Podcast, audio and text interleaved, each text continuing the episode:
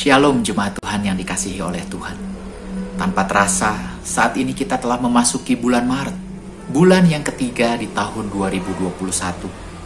Bukti tanda kasih dan penyertaan Tuhan yang selalu ada untuk kita, walaupun mungkin saat ini kondisi kita belum pulih sepenuhnya karena COVID-19.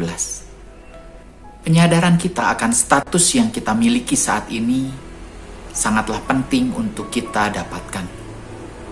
Karena status yang kita miliki di hadapan Allah, itu yang akan memberikan kepada kita iman yang teguh dalam kita menghadapi berbagai macam masalah yang Tuhan izinkan terjadi di dalam kehidupan kita. Pertanyaannya, apakah kita menyadari status yang kita miliki saat ini di hadapan Allah? Setiap orang yang telah menerima Yesus Kristus sebagai Tuhan dan Juru Selamat, dan yang membiarkan dirinya dipimpin oleh Roh Allah, memiliki status sebagai anak-anak Allah. Seperti yang firman Tuhan katakan di dalam Roma 8 ayat 14-17 yang berbunyi demikian. Semua orang yang dipimpin Roh Allah adalah anak Allah. Sebab kamu tidak menerima roh perbudakan yang membuat kamu menjadi takut lagi. Tetapi kamu telah menerima roh yang menjadikan kamu anak Allah. Oleh roh itu kita berseru, Ya Aba, Ya Bapa. Roh itu bersaksi bersama-sama dengan roh kita, bahwa kita adalah anak-anak Allah. Dan jika kita adalah anak, maka kita juga adalah ahli waris. Maksudnya, orang-orang yang berhak menerima janji-janji Allah, yang akan menerimanya bersama-sama dengan Kristus, yaitu jika kita menderita bersama-sama dengan Dia, supaya kita juga dipermuliakan bersama-sama dengan Dia. Penyadaran status sebagai anak-anak Allah akan memberikan kepada kita keberanian untuk percaya bahwa kita akan menerima setiap janji-janji yang telah Allah berikan atas hidup kita. Namun, yang sering kali kita lupakan, bahwa sebelum janji Allah tergenapi di dalam kehidupan kita, ada bagian yang perlu kita kerjakan terlebih dahulu, yaitu bagaimana kita siap untuk menderita bersama-sama dengan Kristus. Menderita dalam hal ini bukan sekedar menderita fisik, tetapi menderita ketika kita menukarkan keinginan kita, menukarkan keinginan-keinginan dunia dengan keinginan-keinginan Kristus, dan setiap saat kita tunduk dan taat terhadap perintah-perintah Kristus.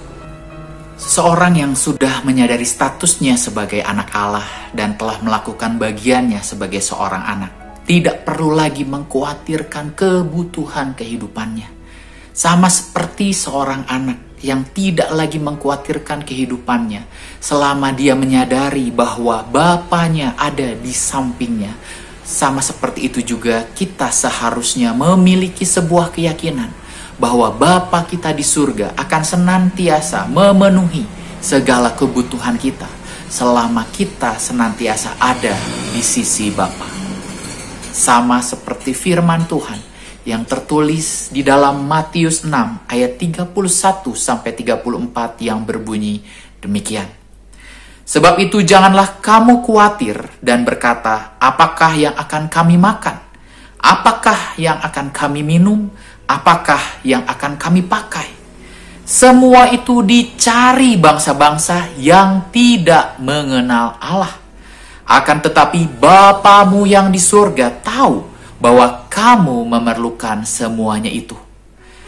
Tetapi carilah dahulu kerajaan Allah dan kebenarannya, maka semuanya itu ditambahkan kepadamu. Sebab itu janganlah kamu khawatir akan hari esok, karena hari esok mempunyai kesusahannya sendiri. Kesusahan sehari cukuplah untuk sehari. Pertanyaannya, apakah arti dari carilah dahulu kerajaan Allah dan kebenarannya? Kalau kita mau melihat dari firman Tuhan, versi yang lain dari bahasa Indonesia masa kini, carilah dahulu kerajaan Allah berbunyi demikian. Jadi usahakanlah dahulu supaya Allah memerintah atas hidupmu dan lakukanlah kehendaknya. Maka semua yang lain akan diberikan Allah juga kepadamu. Pertanyaannya, sudahkah Allah memerintah di dalam kehidupan kita saat ini? Sudahkah kita hidup sesuai dengan kehendaknya saat ini? Sama seperti dalam sebuah keluarga, di mana seorang anak akan memiliki sebuah aturan di dalam keluarganya. Dan selama anak tersebut mematuhi setiap aturan yang diberikan oleh orang tuanya, akan mendapatkan segala kebutuhan hidupnya dalam keluarga itu.